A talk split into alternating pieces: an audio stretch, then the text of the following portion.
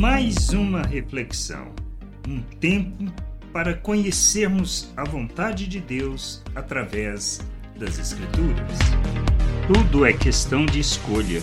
Quando escolhemos andar por fé, preferimos o reino de Deus, devemos, como as pessoas que revelaram fé, mantermos os nossos olhos firmes na direção do alvo, para não sucumbirmos diante do que podemos padecer, segundo o exemplo de alguns, pelo que passaram, como podemos ler em Hebreus, capítulo 11, do versículo 35 ao 37.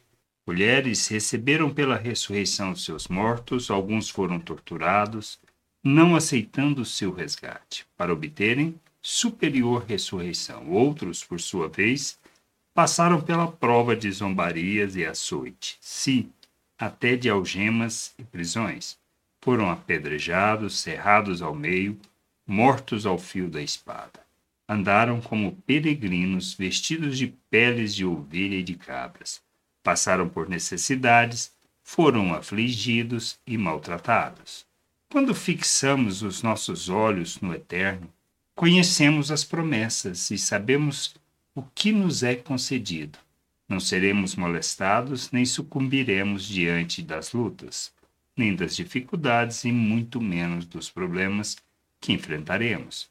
Assim como as pessoas que tiveram fé, como elas fizeram, temos que conhecer as promessas, precisamos ter intimidade com o nosso Deus, conhecermos o nosso Deus e o nosso Senhor, para experimentarmos da plenitude de Sua vontade para conhecermos a eternidade.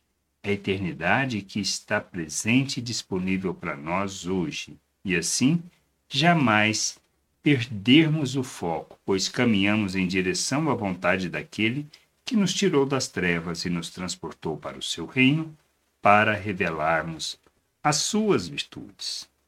Tudo é uma questão de escolha e deve ser feita de maneira consciente e com entendimento para que não para não desanimarmos, para que a gente não desanime na nossa jornada, pois nem sempre é fácil, nem sempre o caminho é plano e nem sempre é o mais curto. Somos chamados para conhecer o Senhor, entender da sua vontade, aceitarmos por fé e caminharmos em direção ao nosso destino de maturidade para revelarmos o nosso Deus neste mundo manifestarmos a sua salvação e enchermos a terra com conhecimento da sua glória, que a gente possa ter este entendimento e caminharmos, caminharmos em direção à maturidade, expressando fé, revelando compromisso com o que é eterno.